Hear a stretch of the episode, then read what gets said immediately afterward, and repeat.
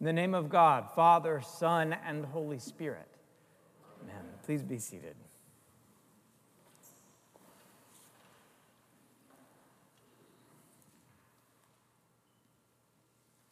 I simply cannot begin to get inside the mind of someone who would take up a rifle to take as many lives as possible. I can't begin to understand the hate or the alienation or the distorted mental state. But I do want to take a moment to talk about the value of human life. Anyone who takes up a deadly weapon makes an assertion about the value of human life. Now, a gun is not the only way to take life, but it does amplify this question of what our lives are worth when they can be taken so recklessly and so quickly. We as a culture say something about the value of life when we fail to pursue even the most basic limitations on access to some of the most frightening weapons. And as tragic as any mass shooting is, far and away, the highest casualty rate comes from guns comes from self-inflicted gunshot wounds. That too is about the value of human life. When someone has so lost their sense of worthiness, they've lost their sense of belovedness before God, that they would take their own life. And the same thing is true of a culture, of cities that cannot get on top of the epidemics of homicides. That too is about how we value human life, how we create cities of opportunity and prosperity and dignity, or when we fail to do so. When faced with senseless violence like this, we have to begin by remembering that each and every single one of us, each child, each grocery store customer, each police officer, each parent, each teacher, each, even those of us who have fallen into those deep pits of despair and loneliness, each of us is profoundly held and known and valued as children of God. That is what gives us value. Not what we do, not what we make, not how we worship, not where we shop, but who God created us to be. We are each made holy and in the image of God. And as Christians, we know that Jesus especially loved the children, the poor, the marginalized, the ones who are perpetually targeted for violence. The most important part of our humanity is this that we are each created and loved by God. So I'm thinking about value today. I'm thinking about our value, and not just because of the terrible news of the past week, but because of Scripture, because the, the passage in Acts this morning is all about our worth and our value in a broken world. In this, in this little pocket of Philippi, where, where Paul and Silas are doing their thing, what we see is an economy of ownership where the value of human life is filtered and distorted through the lens of master slave relationships. Everybody knows it. That's just the way of the world, and nobody does anything about it. We start with that young woman who has the power of divination and truth telling. She was, as we are told very clearly, she was a slave girl. She was owned by someone. She was an earner. She was an asset whose magic tricks provided cash flow to somebody in the ownership class. And curiously, though, she is the one who actually sees Paul and Silas for who they are. It doesn't seem like anybody else quite does. And so, but she, she sees them, but she only understands them through the one framing that she and everybody else in town seems to understand. She call, when she calls them slaves of the Most High God, she essentially says to them, So, what kind of slave are you? Whose slave are you? Who do you belong to? Here in this town, humans are commodities. And that question really means so, what is, what is your worth? She knew her place, she knew her value. Now, she, she wasn't hurting anybody, right? People, people wanted this. Folks were paying out to hear their fortunes read. So I don't know if this was just entertainment or, or cheap therapy or, or religion or what. But she did zero in on Paul and she chases him around for a few days. And, and don't get the impression that there is a whole lot of dignity in this. Paul just got like, oh, would you just quit annoying me? And then he, he did an exorcism on her, and the demon was cast out. But you know what? She was suddenly free from possession, but not, according to Ronald Cole Turner, free of being a possession. She was still a slave. She still belonged to somebody. She just wasn't earning anymore. But so Paul had now thumbed his nose at the whole economy of ownership, and we know that that will not do. And he, he had totally busted the hustle. So what happens? He and Silas were beaten severely for this. So this is violent. Then they were put in stocks, which is very painful, and then locked away in the innermost cell as far away from possible so they can't make any more trouble, so they can't cause any more problems, so they can't do any more damage. Now, while we're on the subject of jail, let's take just a moment to think about what incarceration means in an ownership economy.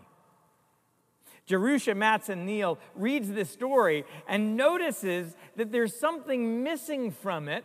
A story where somebody goes to jail. There's something missing that we might think is essential to this a crime.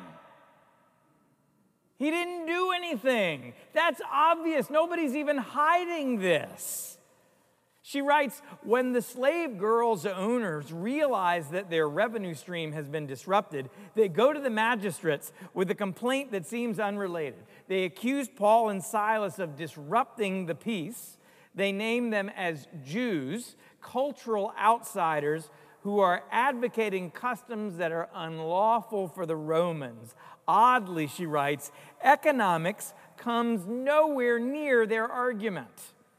So they, they knew how to play this, right? They knew how to work social media. They said, why complain about cash when culture and custom make a much better story? Neal points out that Paul and Silas, they they aren't imprisoned because they break the law. They are imprisoned, they, they are imprisoned because they are imprisonable people vulnerable people who threaten the bottom line of the powerful. And that lands them in jail. And it's a dark night in that prison. Now, maybe we don't all know what it's like to be incarcerated, but we do know what despair feels like. And I know we feel a little more despair this week than we did just a few weeks ago. But Paul and Silas make it through the night, and they make it through the night by singing, by remembering their prayers, and by surrendering themselves to God despite the awfulness of their situation. And when the earthquake comes and their bonds are broken, there is yet one more liberation to be had, and that's the jailer. The jailer prepares to take his own life. Why? Because he's failed his masters. He knew his value, he knew his place, which meant suddenly, with the jail open and the inmates having escaped, he had no value left. But Paul meets him in that moment with love and forgiveness and actually introduces him to what God sees in him, and that changes his life. So, all through this story, I've, I've introduced you to all the characters in this passage from Acts. But all through it, I think we get, we get a distorted picture of what it means to be human. In every other sentence, somebody seems to own somebody else. And they all know their place, and they all know their value, and nobody can break free. So, if we look at if our world today, do we see some parallels? I hope we do, but we have to ask so what then? How can we break free of this distorted way of being in community that delivers unto us so much repeated tragedy and heartbreak and keeps us from making even the most minimal progress on things that seem pretty obvious? Well, I, I see in this story three places to begin. And it helps that they all begin with the same letter exorcism, evangelism, and self emptying. Exorcism, evangelism, and self emptying. I don't know about you, but I'm grateful to Luke for thinking ahead on how we might interpret this in English. I'm grateful for that. The story revolves first around something we're not comfortable talking about, understandably. It revolves around an exorcism that disrupts the whole economy. This was God intervening through Paul. This was divine action that happened that was beyond all skill and certainly beyond all thoughts and prayers.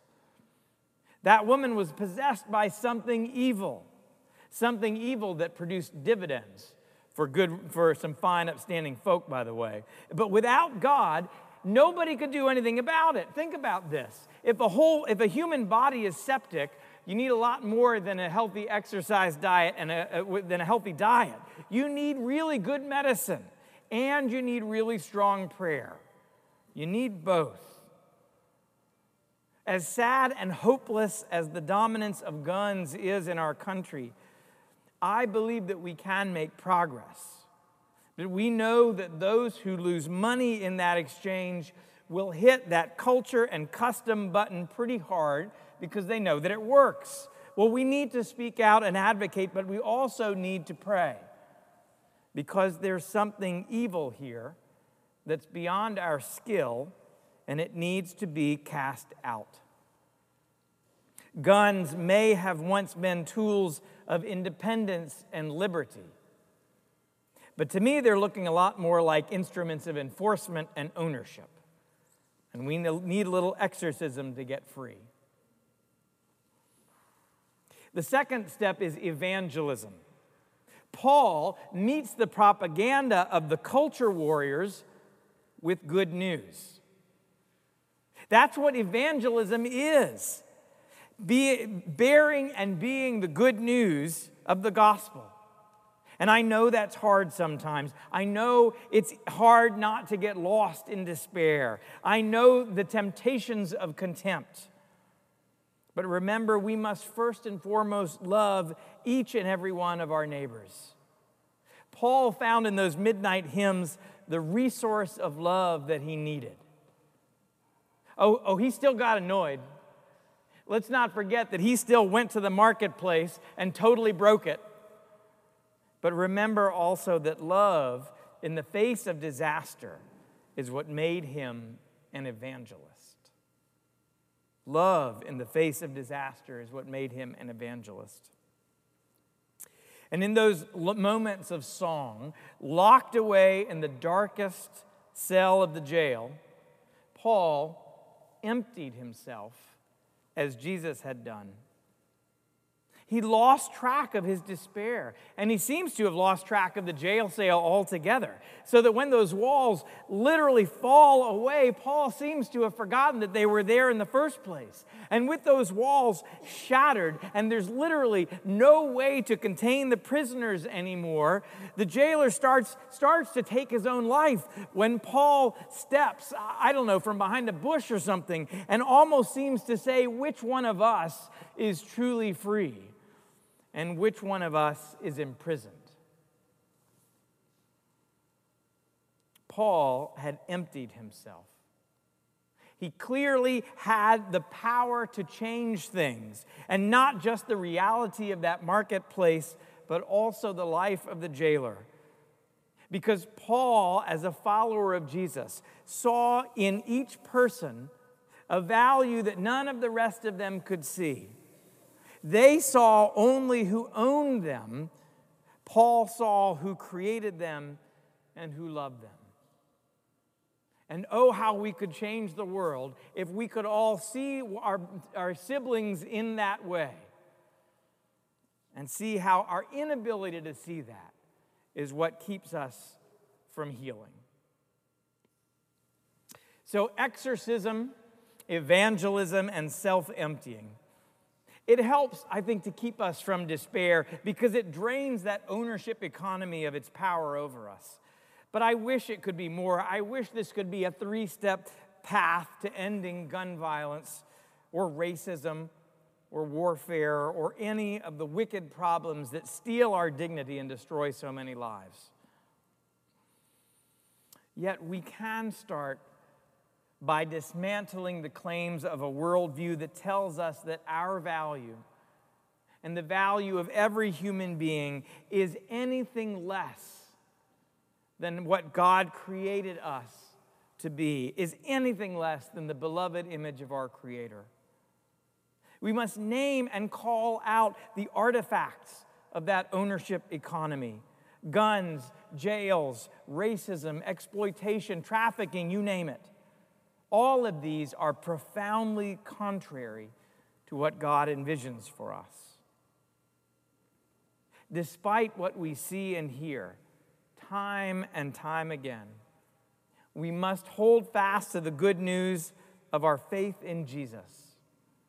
We are made not for violence, not for slavery, but not even for ownership, but for love.